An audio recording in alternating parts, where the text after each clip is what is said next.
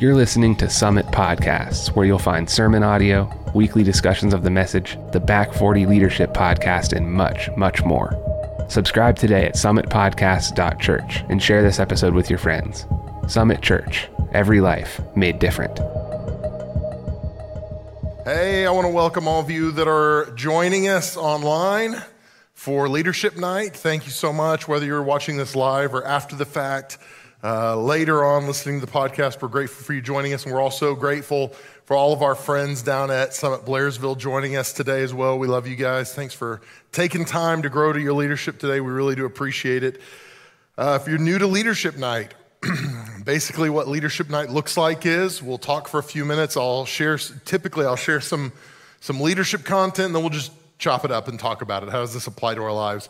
Tonight it's going to look a little different than that, but it's still the base, same basic concept that we're going to just talk through some leadership principles together and just talk about what it might look like in application in your life. Uh, so that's what we're going to talk through. Uh, so thank you guys again in Blairsville for joining us. The, a couple of things we may do. Um, we want you included, and I might not hear some of your responses, but uh, Pastor Colin will there in Blairsville. So go ahead and join in. Um, you know, one of the things that's interesting about leadership is that uh, nobody wants to be a bad leader. Uh, nobody says, I want to be incompetent. Nobody says, I want to lose a place of leadership. We all want to be good leaders. And I think instinctively there are things we know about good leaders, or we can tell, or we can just, we see somebody and we go, man, they're a good leader. Uh, but the same is true about bad leaders. We've seen people, maybe you've worked for them, that you just went, oh man, this person could not lead a group of people out of a cave. Uh, they're bad leaders. And sometimes it's hard to define what does that look like. Um, so if you don't mind, let's just let's just brainstorm a little bit, and you can shout it out. Uh, just share some ideas. What what are some traits of a good leader? Empathetic. That was quick. What else? No responsibility is beneath them. Okay. They're not too good to do anything? Right. Yeah. Accountable. That's a good one. Lead by example. That's a good one. What else? Decisive. They look, as, they look to, towards leadership as a responsibility, not a position. Yeah. It's a responsibility, not a position. By example, is that what you said? Yep, by example. Mm-hmm. You guys are talking faster than I can type. My ninth grade high school typing class did not prepare me for this moment. So, what else? What are some other some other traits or skill sets of a good leader? What are some other things that you go, man? I know this. If I have a good leader, they need to do this. They need to be this, whatever it might be. Successful. Successful? Okay. What do you mean by successful? Yeah, go ahead and come on over, Michael. um, they're able to, by the, by the way that they lead, um, they have the, the whatever your group is heading in the right direction. Yeah. Um, and so you're looking at the way they lead is is taking that is taking your your company Yeah. in the right in the right direction. Should we say results? That's perfect. They, they get good results? Okay, then that, yeah, I'm along with that. Anything else? This doesn't have to be an exhaustive list, but I'm just curious. Organized, Organized hopefully. Yeah. That's a good one. Charismatic. Okay. What about strong willed? Are you asking or are you telling? Strong willed, resilient. Yeah. Respectful of your uh, respectful of the people that you lead. Okay. Respect the people. What else? Assertive, full of grace. That's a good one too. Especially, especially if uh, maybe you show up late once in a while, or yeah, it's good to have somebody that's got some grace. Anything else? And again, we're not necessarily trying to come up with an exhaustive list, but Did anybody say smart? nah, we don't need that. Intelligence, nah. We don't need them to be smart. We just need them to talk good. Yeah, intelligence is probably a good one. What about wise? Wise, that yes, I think that's As a good one. distinct from intelligent. Yeah, I think that's a good one. Okay, so let me go the other direction for a second. What are some traits of some bad leaders? Do we just want to say the opposite of everything we just said? I mean, we probably could do that and not take the time. Um, not empathetic, uh, too good to do anything, unaccountable. They do not lead by example. Um, they're indecisive. They're about the position, not the responsibility. Uh, they're not successful in their results. They're disorganized. They can't motivate their people. They're not charismatic. They're weak willed. They are unresilient. this, this is just the kind of list that everybody is like, man, that person runs for public office. I know that person anyway. this more and more sounds like What uh, about deceitful? deceitful, yeah. so honest would be on the good good leader list then, is that right? I don't think anybody said honest. But yeah, let's see. Did we say I don't think anybody said character either. That's interesting. Okay. Okay, so let's let's go here for a second. Um, if leadership is not just about not just about a, a trait, it's because the things we were talking about here are not just traits that are inborn, that you, you're born with these things. There seems to be a lot of things we described that are skills that can be learned. And that's part of why you guys are here tonight, why those of you that are in Blairsville are in Blairsville, and some of you are watching online, some of you are, are listening to the podcast, because you are desiring skills that will help you grow in your leadership. And skills can be learned. And there are things that we think leaders are naturally born, and that is not the case at all. Leadership is a skill set that can be learned if we're willing to learn it. And so I, I want to talk about a few ways I think we can learn skills for leadership. And then what I want to do is, is turn it back to you guys to we can talk about some of the things I shared, but I also want to hear from you all and just and those of you in Blairsville, those of you watching online, I want to hear what you guys have to say about um, what are some skills that we can learn, some ways that we can learn skills to grow our leadership capability. So, how, how do we develop leadership skills? Um, and these are in no particular order. the first one I thought of was to learn self awareness. Because a good leader is going to be self aware. A good leader understands how they interact with the people around them, how their emotions impact the people and uh, change the, the, the, feel of a room when they walk into it. They understand that. Uh, and again, that's not something I think that happens instinctively necessarily. It can, but I think it's something we can learn. Uh, so let me ask you guys a question. Um, you can kick out, just throw out your answer, and if we need to expand, we can. Um, how can we learn self awareness? What do you think are some ways we can learn to be more self aware? What was that? To pay attention? Okay. You're just, you just look for those things. Okay. So let's go a little deeper with that. Let's go a little deeper with that. Look at how people perceive you. So, Travis, how do you actually functionally do that? Well, I think you have to sort of be in thought, you know, in how you deal with your know, the people that you work with mm-hmm. um, that you're uh, responsible for. Uh, do you feel like you make them comfortable? Do you uh, do you feel like you give them confidence in the tasks that that you have them doing? Yeah. Um, so I'm just playing devil's advocate.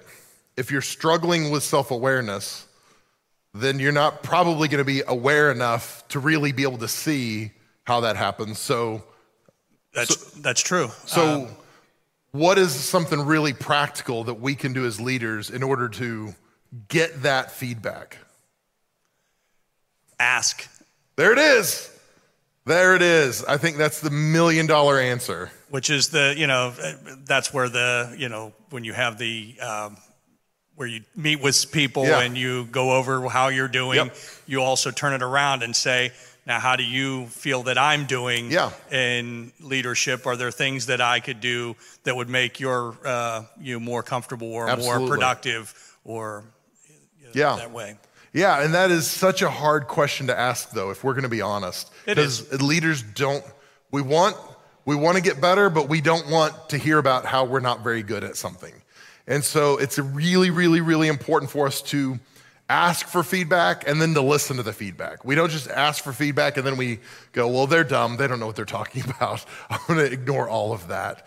But it's, it, we have to ask. And then when we hear the feedback, we have to go, okay, maybe they've got an axe to grind, but maybe there's some truth here that I need to get better at some whatever skill set this is. And this is the i think in my opinion this is the number one way we become more self-aware is by hearing what other people are saying about how we're behaving how our attitudes are affecting others how our values are affecting others. We have to ask. And most of us do not. Um, but i think for me i've got i've got four people in our organization that answer direct well not four that's not true. I've got five people in the organization that answer directly to me and in all of our one-on-ones i will um, happen every other week i will ask the question something to the effect of what you just said. Hey is there something I'm doing that's making your job harder?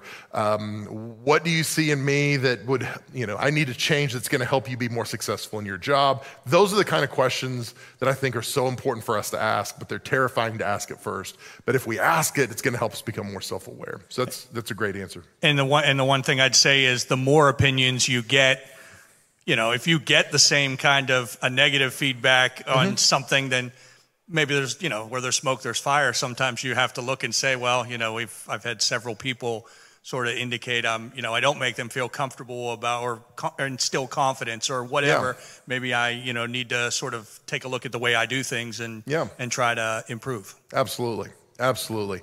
Um, something that's a little more specific for us or for me especially in my role one of my primary jobs is public communication and so, one of the painful things that I do, but one of the important things I do, is to watch game film. And I will go back and watch a sermon once in a while. And I will pick up things, I'll see things, and I'll realize, oh my gosh, I had no idea I said that so often until I watch it. And it stinks, it's painful. And so, most of you probably don't have that uh, as part of your responsibility, but there's probably some form of game film you have that you can go back and look at, or go back and review things, or go back and look at something and go, okay, how did I do on that? And be able to go back and review.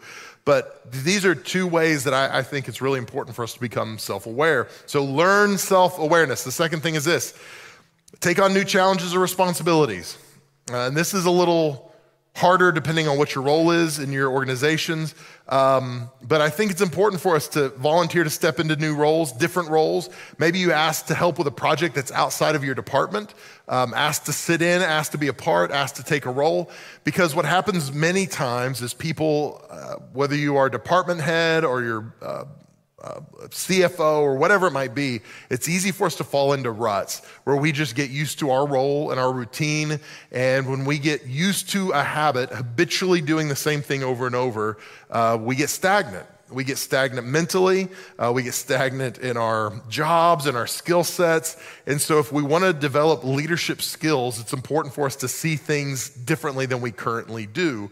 And this is one of the reasons I think it's so good for people to go, hey, I'm going to keep doing my job, but hey, can I help with this project as well? Can I give four hours a week to this just to speak into it, just to help with it, just to assist with it, because you're going to see things differently than you currently do. Um, I heard of a church not too long ago that the pastor had a staff meeting, and it was a very large church in Dallas, Texas, and he told the church staff, Hey, I, I want you to know that for the next, I think it was six months, everyone in here is going to have a different role. We're assigning you to a different area. And so, um, they would take the youth pastor and put them in worship, and they took the kids pastor and put them in media, and they moved people into all different roles. And they did that for a couple of reasons.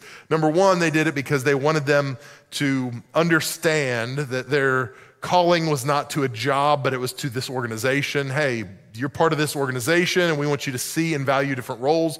But then they wanted fresh eyes in different seats to be able to speak into some things differently than they could otherwise. And after the fact, there was obviously people that hated it, but there was a lot of people who really enjoyed it and saw things differently. And the pastor said overall, he felt like the health of their organization was better. Now, I'm not advocating you do that across the board and you're like, hey, we're going to take sales and we're going to put them in, in um, R&D or anything like that. But I think it's important for us to sit in different seats, have some different responsibilities, and do things differently than we have before. Number three, um, and this is a challenge because we're more myopic than we think we are, but if you want to develop leadership skills, work on seeing the big picture. One of the things uh, that I've seen as I've been on staff at churches in different roles, as I've worked in different organizations outside of the church, is that if you're not the boss, it's so easy to get focused solely on what is my responsibility and that's it. Um, when I was a youth pastor back in the day, um, I was a youth pastor in Austin, Texas, uh, where Pastor Colin was part of my youth ministry. And, and our youth ministry was doing pretty well, but the church was in decline. And to be very honest with you, I didn't care that the church was in decline very much because my ministry was being successful. What I foolishly didn't understand is it didn't matter how successful my ministry is. If the organization is failing, then we're in trouble. And so it's important to, to have the point of view that yes, what you're doing is important, what your department is doing is important, but it has to support what the bigger organization is doing. Because if the organization is failing, you're in trouble. And so this is why it's so important for us to look beyond our department or our branch or our region or whatever it might be and say, what is going on in the big picture? How is what I'm doing affecting the big picture? And how can seeing what's going on throughout the organization help me become a better leader. Because good leaders who are at the top of a flow chart are people who see the big picture. They don't just look at today, right now, what I need to get done today, but they're, they've got foresight. They're looking down the road. They're anticipating issues and problems. They're not just looking at one department, they're looking at all the departments and how these departments work together to move things forward for progress. And so, one of the most important things we can do is to learn to be able to see the big picture, to look beyond just simply what I'm doing and understand the value of the larger organization. Um, sorry, I was taking another note.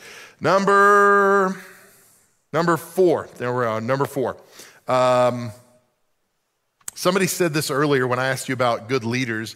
Um, a good leader, a good skill set to learn in order to become a better leader is to work to motivate others. No matter where you're at in your flow chart, in your organization, you can develop the skill of motivating others if you are intentional about it and if you are proactive about it. Um, again, if you have settled into your job and you're just kind of doing it and you're punching the time clock, you're probably not going to care about motivating others. But if you can, if you can see the value of motivating and encouraging and inspiring other people, and I don't usually use the word inspire, but feels a little Oprah sometimes, but if you can inspire other people, um, then you are going to have more value to your organization than a person who's simply punching the clock every day.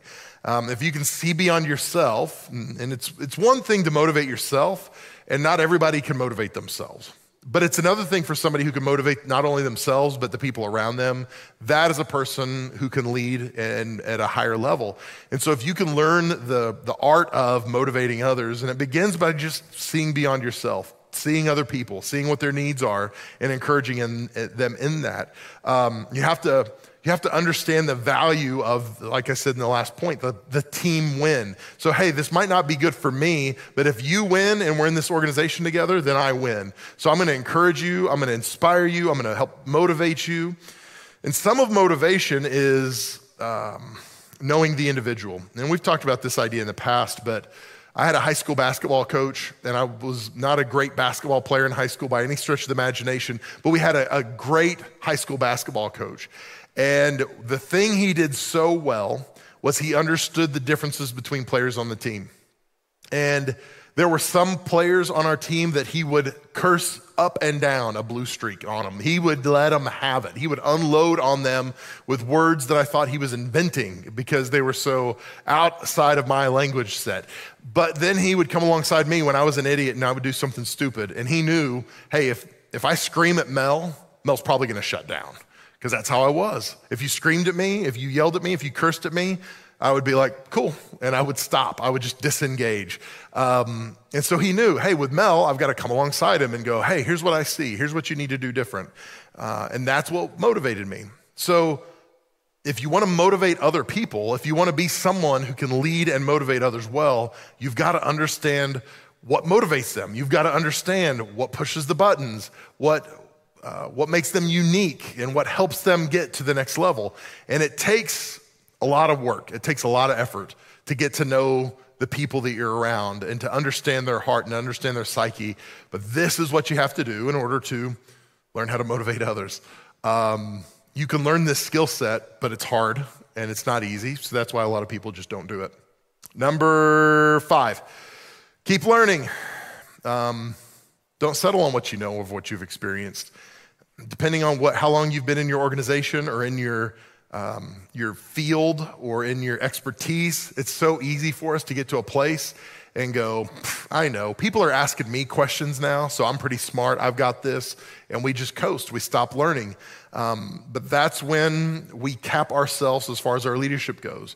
If we settle with what we know, we settle on our experience, then that is the beginning of the end of our leadership credibility. So we have to continue learning, have to continue growing, and especially if we want to grow into a better leader.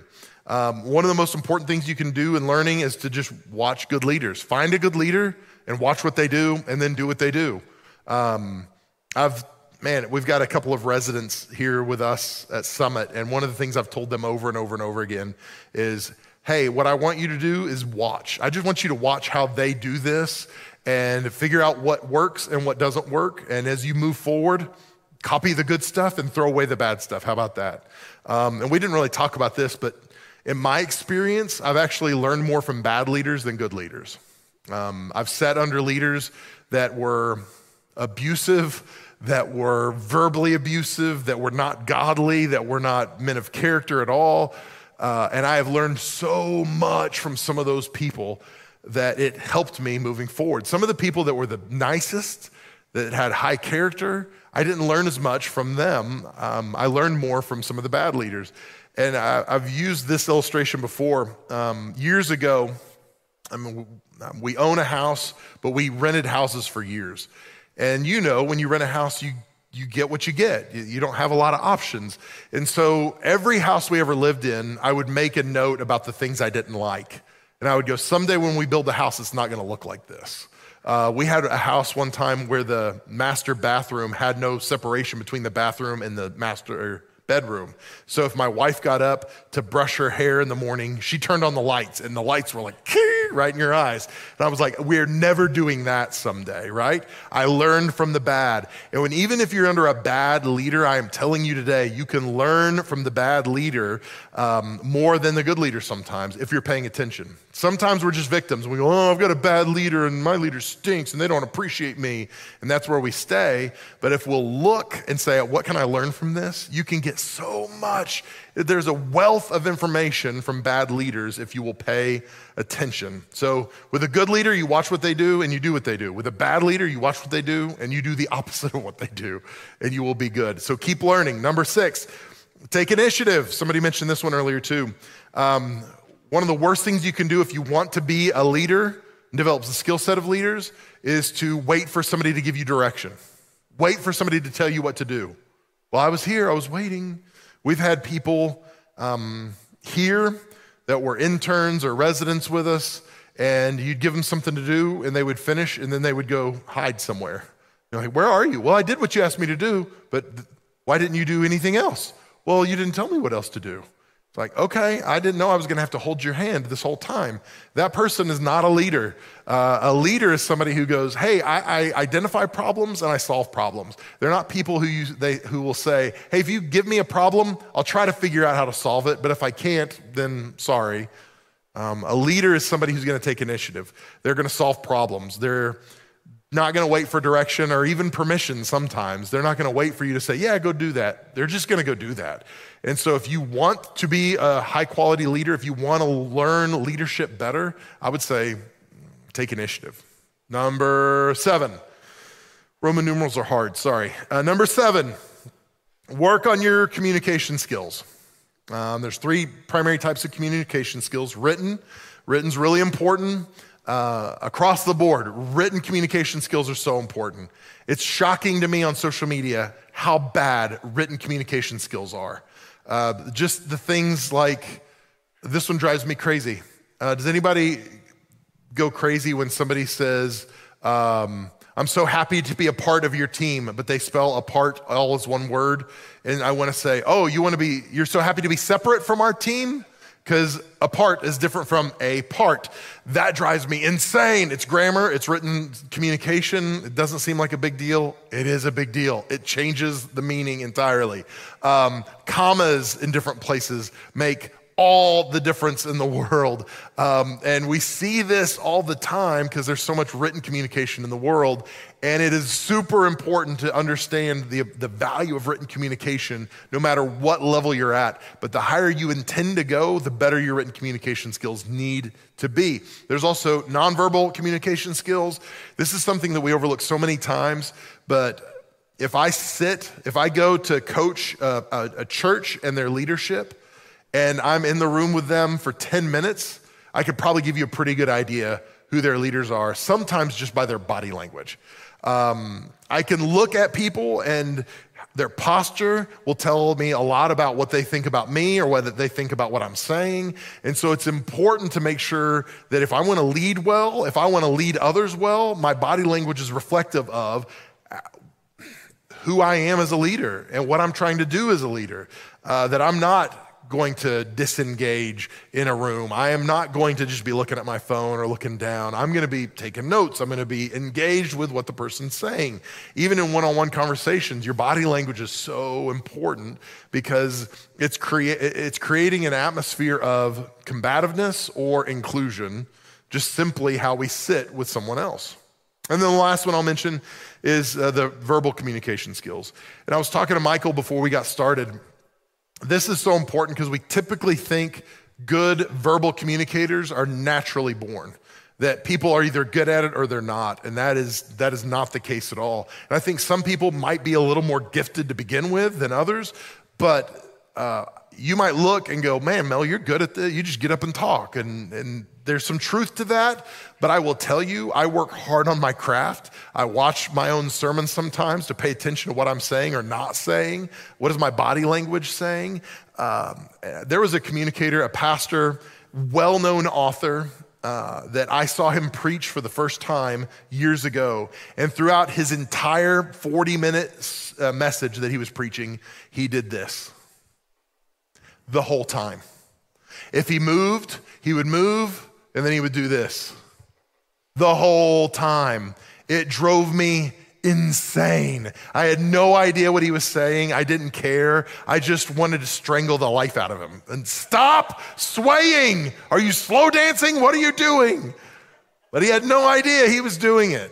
And maybe he had a you know, he was trying to prevent a blood clot. I don't know what he was doing. I have no idea. But the point is, I didn't even catch his message. He might have been the most eloquent communicator in the world, but his body language on stage, his mannerisms on stage caused me to miss everything he was saying. Uh, and so there's things we can do to fix some of that. Because maybe you are not an eloquent communicator. That's okay. There are skills that you can work on to get better. You can listen to yourself. You can avoid words like uh. Um, a couple weeks ago, we had uh, FCA representative here, and it was his first time he had done this, and I'm calling him out, but I love Dante Lombardi. He's my guy. And Dante did a great job. And after he was done, I said, You need to go watch yourself and take notes because he, he said, ah, so often throughout his presentation that if he would just tweak that, if he would just capture that in his mind, it would be even better than it was. It would take it to another level by simply getting rid of that one word. And there are things we can do to go, okay, conscientiously, I'm going to stop doing that. In church, it's the worst because some of you, oh, you guys are going to be so self conscious about this now. People, when they pray publicly, when they pray out loud, a lot of people are uncomfortable. And a lot of us will revert to comfortable phrases or words eh, like, Lord God. Lord God, we love you, Lord God. And Lord God, I ask that, Lord God, you would move in this service, Lord God. There's things like that that we will go to to buy space or fill time, whatever it is, to give ourselves an opportunity to think. And if we will eliminate those things, what we're communicating verbally will be so much more effective and efficient. But we have to pay attention and we have to work on that as a skill, not just dismiss it as something that's natural or not. So that is my basic list. That is not all inclusive. Let me throw it out to you guys and those of you guys in Blairsville as well, those of you guys online. I want to hear some feedback from you all. What are some other skills that we can learn and ways we can learn to be leaders, to be better leaders than we currently are? So, Michael, you want to start? Well, we have some input online, and I think this lends nicely to a question. Yeah. Um, Linda Hall said that a good leader would be driven by principles, not ego. Now, the question is what is the role of an ego in a good leader? And I'll preface that by saying, for instance, I don't think I'd want to work for you if I knew I could walk all over you. Right. And part of the reason why I can't is your ego. But but you saying I've got a big ego? Is that what but you're if you can not un- nice. if you can field that and kind of unpack Yeah. that because i don't think no i don't think that uh, total self-abasement as a leader is the same thing as being humble Yeah. and i think that there, you can lose your leadership authority if you're not careful with how you handle your ego Yeah. I think it was C.S. Lewis that said humility is not thinking less of yourself, but thinking of yourself less. Um, and so the truth is, every leader I've ever known in any industry across the board has ego. The, the problem is not that we have ego, the problem is that our ego is bigger than our heart or our character. And so, if we are driven by our ego, that's where the problem is. Um, if we're driven for the good of the people around us, if we have a, a charitable heart um, toward the people around us, uh, we're looking out for their best interest, not just our best interest. As long as that is bigger than our ego, we can work with that. That'll be fine. Because everybody I know has ego to some degree or another. Um, and so that's not the problem. The problem is when our ego is what's driving the car for us. So, does that make sense? yeah Yeah, the principles, principle driven, not ego driven. I would agree with you, Linda. That's a good one. Okay, so what else do we have besides the list I made on ways we can develop some leadership skills? Yeah, Chucky. Uh, something that's uh, stuck with me is managing to everybody's strengths and weaknesses, understanding that each individual employee has you know specific strengths um, and specific weaknesses. Yeah. And uh, you know, just finding, I, I guess, which ones to elevate and which ones to to manage to more. Yeah, I, I think that's such a huge key um, in in driving a successful team is identifying those things because it's what what tends to happen in uh, management is we have a picture for what a successful employee looks like, and if you don't meet this picture, then you're a failure. But a good manager will understand, oh hey, you can be successful and look different, but I might need to adapt some things to some of these strengths and weaknesses. Does that make sense? And so, yeah, I think I think it's really important for us to adapt. And then now again, we have to have a culture that people adapt to and assimilate to, but we have to be flexible about some of those things too, and we have to adapt as leaders. So that's good. I got two things. Yeah. Um, one maybe isn't so much about, I think it gives room to grow as a leader. And I think it's developing a good rhythm within your organization, um, whether it's a rhythm of meetings, whether it's a ryth- rhythm of trainings, of conversations, you know, walking around, you know, and engaging your employees on a, on a rhythm, something like that. Yeah. Uh, the other one um, is a mentor or a coach to help with the accountability and the recognition of you know, what's going on and how to, I guess, grow. Yeah. So uh, stick stick with Sean for a second there. So Sean, for you, you mentioned a couple things, but how do you actively manage? ryth- uh, How does managing rhythms help you be a better leader? So I, I'm a shiny thing kind of person, so I get distracted easily. Uh, so within my, just my calendar, let's say, Yeah. I set meetings weeks and months in advance. Uh, so they automatically cause me to have a rhythm. Oh, I got to meet with that person every other week. Oh, I'm going to be talking about this. I'm doing that evaluation. Okay. Uh, those types of things. Yeah.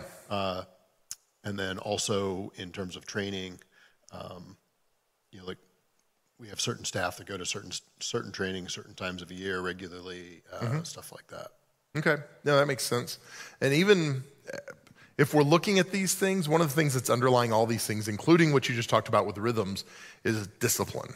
saying, I'm going to be disciplined enough not just to chase shiny things, but I'm going to be disciplined enough to be principled about, hey, here's the things that are important. I'm going to calendar these things. I'm going to schedule these things. I'm going to have a rhythm of when I get there in the morning to walk to every employee and say hello or check on them. How's your family doing? Because uh, even that, that's a discipline, but it's a, a discipline driven by principles. Hey, my principle is I value these people, so this discipline is helping me support this value that I already have. Um, so that's really that's really good. I appreciate that. You also mentioned mentors and coaches. Um, do you have any thoughts on that or any feedback on that? Like, what do you do in terms of mentors and coaches to help you become a better leader? Um, I think uh, there's lots of levels to that. Mm-hmm. Um, when I stepped into the role that I'm in, uh, the organization that I serve provided me with a, a coach and a mentor, a paid coach and a volunteer mentor for a period of time. I'd already had a couple of mentors prior to that, but I think forcing the reflection, um, you know, in terms of, you know, am I hearing feedback from people mm-hmm. um, and, and, what to do with it? Because uh, if somebody's saying that I communicate poorly, what does that mean? Yeah. Right? Like, so if I just say, you know what, Michael's not a good communicator a mentor or a coach can maybe help me break that down in yeah. it's your body language or it's this combination of things or you jump around and don't complete your thought um, or something like that yeah um, if it's in terms of a coach can help you recognize you know like this is a weakness that you actually need to develop in order to be a stronger leader sometimes you just need to focus on your strengths mm-hmm. but sometimes you need to be able to recognize this is actually a weakness that's holding you back and yeah. you should spend some time on it yeah yeah, I think we undersell. I know I did a leadership night. We've been doing this a while, a while, uh, a couple of years ago about mentors and coaches and the value of finding mentors and coaches. And uh, I can't stress that enough for you guys. That if if you want to become a better leader, one of the best things you can do is find somebody who will mentor you. And they're not just going to knock on your door and go, You look like you've got a lot of potential. I'd like to mentor you. You got to chase them down. You got to harass them and hound them. And you've got to pursue them. Say, Hey, can I buy you a cup of coffee? Hey, can I? Because they're probably not going to call you. Uh, and I've done that same thing. And honestly, that's one of the things that's helped me with my leadership so much. Yeah. In another life, I had my own business. Um, and I worked with people out of state in mm-hmm. the same type of business um, and, and asked them to be mentors because I recognized that they had grown their business to a point where I wanted yeah. mine to be pursuing. Uh, so sometimes you got to be really active in finding yeah. them. Yeah, and, and my standard for me personally for mentors or coaches was I want pastors who lead churches that I want Summit to look like when we grow up. You know, like that's how I would say it kind of colloquially.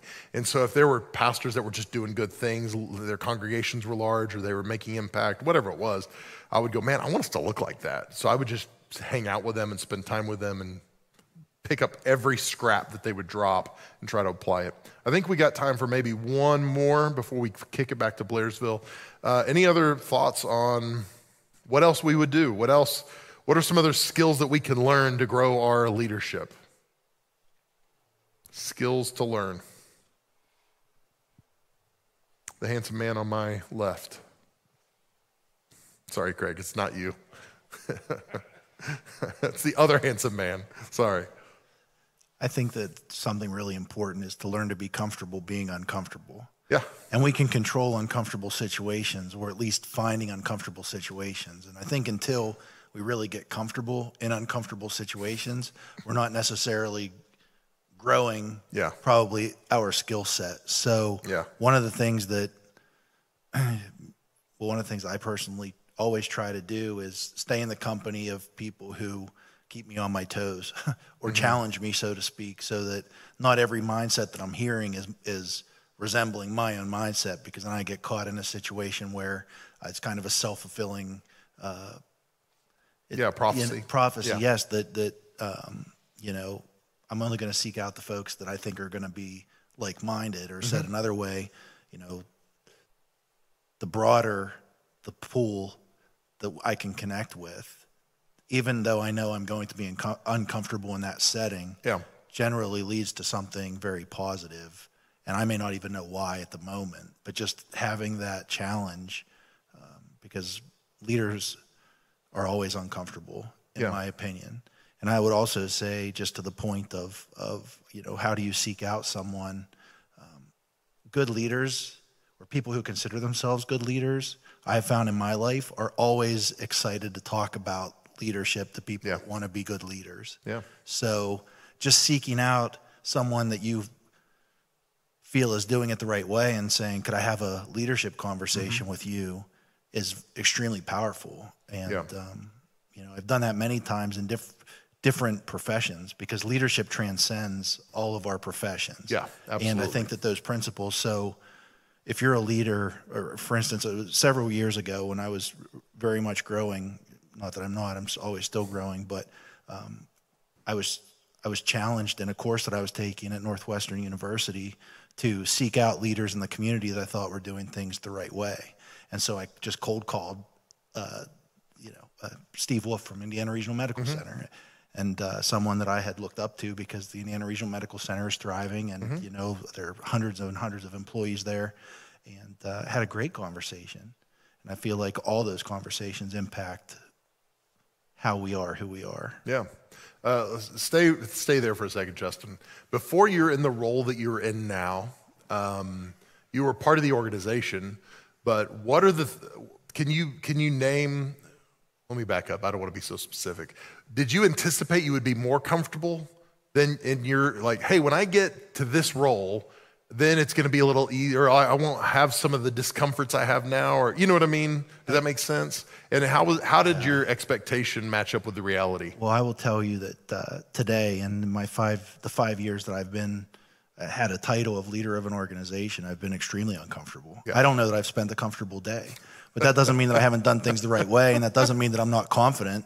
And I think also humility, you can be humble and self confident at the same Yeah. time. And I think that the self confidence is the key to perhaps not getting walked all over. Yeah. Would be that you know. It, I'm, I firmly believe that humility and gentleness are a sign of strength, not weakness. Yeah. But it can be taken advantage of rather quickly, and I have to know where the bite comes in when I have to, you know, when that moment has to come where Yeah. there has to be a reset. Um, but to your point, I, I was given great advice very early on in my career by someone that I trust, and it was just be great at the position that you're in at mm-hmm. the moment. Mm-hmm. And if you work on being great in the moment that you're in, good things will happen. And you won't, may not even know where you're going to go, but if someone asks you what's your five year plan, you're, you should always say, My five year plan is to be great at what I'm doing. Yeah, that's good. That's good. Thank you very much, Justin. Hey, I don't want to delay you guys in Blairsville. I'm going to turn it over to Colin there in Blairsville, and um, he's going to wrap up down there. Appreciate you guys very much. We're going to continue the conversation here.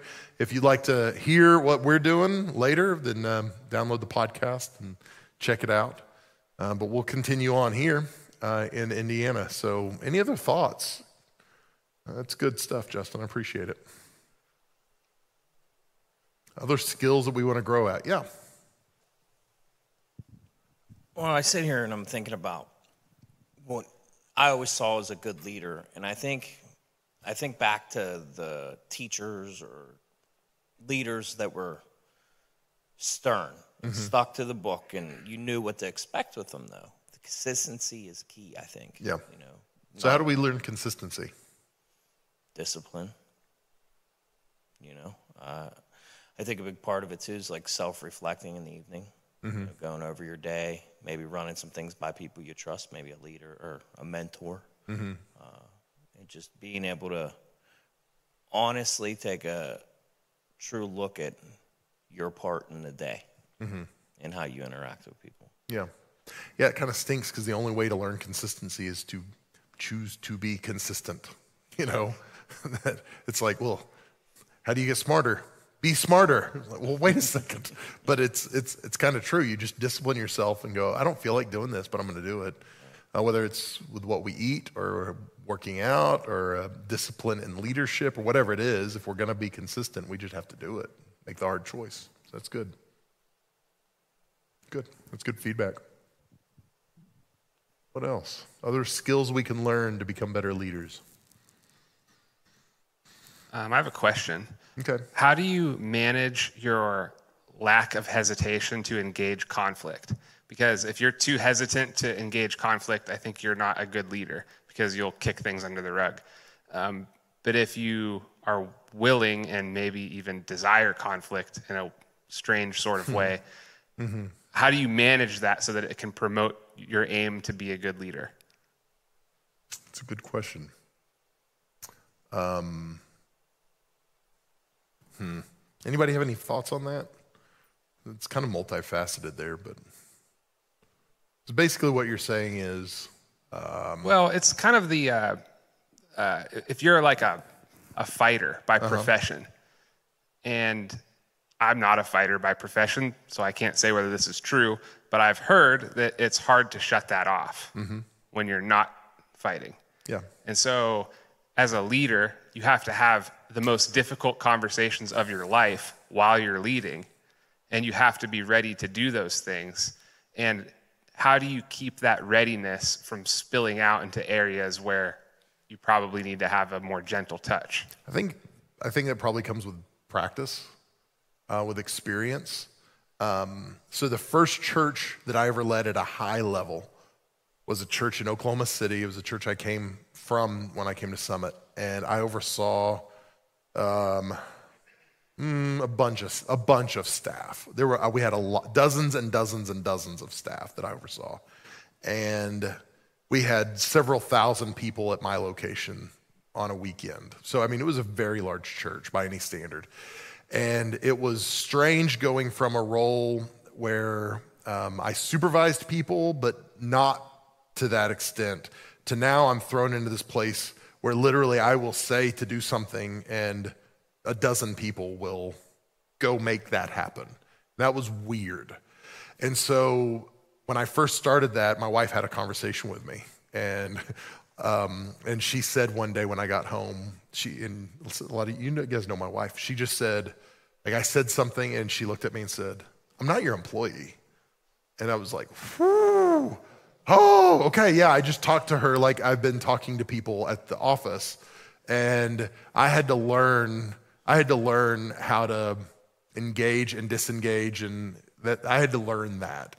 Um, and so when it comes specifically to hard conversations or when to fight and when not to fight, I think we learn discernment as we as we mature and develop. And I think I understand um, in, intuitively when I'm talking to somebody, hey, this is somebody who I need to engage at a higher level, or I need to confront with a little more force. And again, not that I'm being a bully or hateful or anything like that, but with our staff, I've earned, I've got enough credibility that I can be a little more direct because I've, on the back end, I've been good to them. Like I've shown them affection and love and tried to be paternal in my leadership so that when the time comes to correct, I've got enough credibility, I can go, you need to stop doing that, you know, and I can be very direct with them. So I think it's just something you learn and understanding, hey, this is not somebody it's my job to correct or to confront in this kind of way. And so it's just, I think you learn. I think it's somebody that carries a sidearm, that they have a concealed carry permit. Um, you don't want somebody crazy carrying that around because you could hurt somebody very easily, right? If somebody doesn't have discernment, and the same thing is true with our words, with our correction, those kind of things. If you don't have discernment on when to use that, when to point that at somebody, you're going to cause a lot more damage than good. So I talked all around that. I don't know if I answered that or not. Okay. That's good. We got 12 minutes, but that doesn't mean we have to stop. I mean, uh, we have to go to, to 8 o'clock. We can stop early, and I won't be offended by that. But if you got more questions or comments or thoughts about other skills that we can work on to grow our leadership, I'm happy to engage that. We can talk through that. What are some advantages of pretending like you're the only person? Like, because you say all the time that even if you're not the leader, you're still tr- you should try to be a leader even mm-hmm. in whatever role you're in. What are some advantages to pretending like you are the only one who can move the ball forward and that you have to get all of the most important work done? Um, and how would those advantages scale to something like a romantic relationship maybe a marriage? God what are we doing? Um, let me start with this there are definitely disadvantages to doing to thinking it all rests on you because Um, you're, you're, you may be neglecting a team that can help you be more successful. And so you got to be careful about when to engage that muscle and go, hey, I'm going to work as if it all depends on me, or I'm going to work as if I'm the boss. Um, and, and we're talking about, you know, uh, we talked about it in staff meeting. Um, I think Gil talked, uh, the, the, extreme ownership. Was it Gil the one who talked about yeah, that? Mm-hmm. Was it Jocko? Yeah. That, yeah, wrote extreme ownership. And here's the thing we, I want all of our staff to have a high level of ownership because if they are if they're engaging our organization like they're an owner, then they're going to look at it the same way I do. Not that I'm the owner, but you understand. They're going to look at it the same way I do because I look at this place dramatically different than some of our team does. And if I can get everybody to look at this the same way, not that they I need them to do my job, but I need them to see things that I see so that so that things can get done easier. I need people to understand, hey, even though my job's not to clean the facility, if there's stuff that's a mess, um, I'm going to own that. Whether it's my job or not, I'm going to help with that. Hey, there's trash in the parking lot. I'm going to stop and pick it up, not because it's my job, but because I'm, I'm owning this. That is huge, and that's, uh, that's a game changer. And I think every person, no matter where you're at on your org chart, should approach your organization that way. Like, I want my organization to be as good as it possibly can, so I'm going to own every problem. It's not somebody else's problem. I want to help see this resolved and fixed and and so that mindset, when you take it into the marriage, is really important because a biblical standard for marriage is that we serve each other and we're submitted to each other, that we love each other sacrificially and we're mutually submitted to each other. And what happens in problematic marriages is when somebody goes, Well, I did this, now it's your turn. Well, why aren't you? I'm not, you're not doing your part, I'm not doing my part. There is no ownership it is, um, it is contractual. If you do your end, then I'll do my end and we'll be happy. But the second somebody drops the ball, we go, well, now I don't have to. Um, well, you change, I changed the last dirty diaper, you have to change this diaper. Uh, you know, it's, it's a quid pro quo. It's you scratch my back and I'll scratch yours. And so, even in the context of relationships and marriages, if we can understand the importance of, of valuing the other sacrificially and valuing the organization sacrificially, it, I think it makes everybody better. I didn't mean to preach, but no, I think that I'm really glad you you finished the connection to the marriage because what I was thinking was that almost all bad marriages that you would observe have that element in it, that hyper focus on division of labor. And so if you do that at the workplace and you're hyper focused on division of, of mm-hmm. labor, it seems like that would have weird negative consequences that you might not foresee. And I think that if you pretend yeah. like you're the only one who can do it, it has weird positive uh, consequences that yeah. you might not foresee. Like I recently had a conversation where I had a nice breath of fresh air that like a lot of the pressure that I felt was pressure I was putting on myself and I didn't even have to do that. So that was a that was a nice sensation. And I think that in the marriage context, what's why is it an issue if you accidentally end up with a happy wife? Yeah, you know. so um, early in our marriage, um, my wife. It became very evident that my wife was not uh, gifted at cleaning up um, bodily fluids by our kids. Can I say it that way? Is that is that detailed enough? She she cannot handle it, cannot do it, and so that was my responsibility. So if they got up in the middle of the night, if they were sick, if they were like it was my responsibility, and and I didn't begrudge that. And one time I was talking to my mom, and my mom's probably watching. I love you, mama. Uh, so my my mom um, asked me one time. She said, "That doesn't seem fair that you get up with the girls every time they're sick." And I said, "Mom, I'm not doing it for Kim." I'm doing it for the girls. So it's not a sacrifice for me to do it for the girls. If I was looking at Kim going, well, I have to do this every time, then then it's a problem. But I never did. And there might be times that I'm like, I wish she would clean up this throw up instead of me.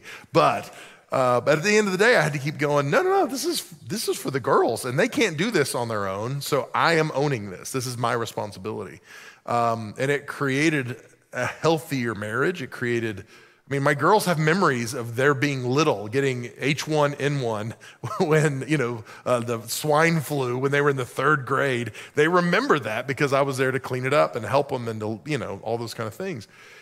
And so at the end of the day, I think there is something really powerful about going, okay, hey, whether it's my organization, my marriage, my neighborhood, my friends, my relationships, I'm going to own it. I'm going to do what I'm going to it's not somebody else's responsibility, it's my responsibility. So I think that's there's something powerful about that. That's good. We're going to start talking about Jocko now. Um, quickly, as far you know, something that you talked about, I think Michael just sort of brought it up. You know, I've seen different leaders, and especially in smaller companies, where people don't share responsibilities. They want to be the only person Yeah, the that can, com- yeah, that can complete any task. And so, um, I think that's something that you you really have to work at and take a look at. You know, show people around you how your how your uh, job functions and how your responsibilities are accomplished. Teach them. Um, maybe even that's uh, in a way mentoring, but. Uh, I've seen people where the job just sort of eats them alive because they can't share those responsibilities or teach anybody. Uh, they just feel like it's a, a, a guarded Like- secret in the vault, Yeah. and uh, it's it's like gold, and you can't give it away. Mm-hmm. Um, and I, I think that's one thing that you know leaders have to do Mm-hmm. is impart what they've you know the wisdom that they've earned, give it to somebody else so that you continue to grow that way. Yeah. I thought you might, but I What, like, so I think sometimes the reason that happens is because it's incentivized in that when you have an employee like that, they're worth more. And so how do you how do you navigate that as like a hiring manager? Because you need the person there, like you need them. yeah. And you are incentivized, but you're incentivized. The company is not really incentivized. Actually, you're sort of a weakness to the company because you're, say something happens to you, you're no longer able to perform your function, um, and no one's able to perform your function because no one else knows how to. Um, you, know, you, you put your company in a real big stretch Yeah. uh, to try to, you know, accomplish what you're doing. And let me look real quick. Uh, Who is it that talks about uh, level five leaders? It's not Jack Welch, is it? Um, uh, John Maxwell. Yeah, John Maxwell talks about it. Anyway, one of the things I thought it was Jack Welch, but I might be wrong. Um, Maybe it was good, great Gary Collins. I don't remember now. Anyway, um, one of the things that I've heard in the past is that level five leaders, the top leadership tier you can get to, is leadership that says, My organization is better after I leave. Um, and, and that's the thing. If after I leave, they are better off because I have put them in a better position. I have established culture, I've established systems, I've put the right people in place. So when I'm gone, they're actually better. They, they thrive and do well. And I think when we have a team of specialists, like you were just saying, Trav, that people that I'm the only one, I know, I know we're the secret sauce and nobody else does. When they are gone, they can't be replaced. The organization is worse in that moment. And so um, I think there is motivation there for people to be able to go, hey, nobody else can do what I do. I'm special. But it is a weakness for an organization. So I think there is a lot of value in going, hey, we need to cross train. We need to know what other people are doing. We need, you know, because again, how are we going to be better? How's the organization better if this person's gone and we collapse? So yeah, it's good. 757. Is that going to be it for tonight? Let me do this. I'm going to pray for you guys. I was not very spiritual. I didn't pray at the top. So let me pray for you now, and then we will uh, we'll dismiss and we'll stick around and talk. And before we do, I want to encourage you, those of you in the room, make sure you connect with somebody else in the room. There are some good leaders sitting in this room. Um, go talk to some people, say hello, exchange information, whatever it might be. Um, but feel free to ask some leadership questions to people in this room before you go. Let me pray for you. Lord, thanks so much for the gift of uh, leadership in whatever role we are leading in, no matter what our positions are, what our, our influence is. Lord, I believe you are wanting to grow our influence and grow our leadership and help us lead better, ultimately for your glory. So, God, minister in and through us. God, I pray that you give us creative ways uh, to to lead better. I pray that you would help us be disciplined enough to take steps to lead better. God, I pray that you would help us do the things we need to do so that we can close the gap between the leader we want to be and the leader we currently are. So, God, minister in and through us, be glorified. In Christ's name, amen. Guys, I love you. Have an incredible week, and I hope to see you this weekend at Summit Church. God bless you. If you enjoy this content, please let us know by rating and reviewing the podcast. You can also contact us at summitpodcast.church. Remember to share this episode with your friends and on social media. Summit Podcasts can be found on Apple Podcasts, Spotify, wherever you listen to podcasts, we're there. Thank you for listening to Summit Podcasts, and we will see you in the next episode.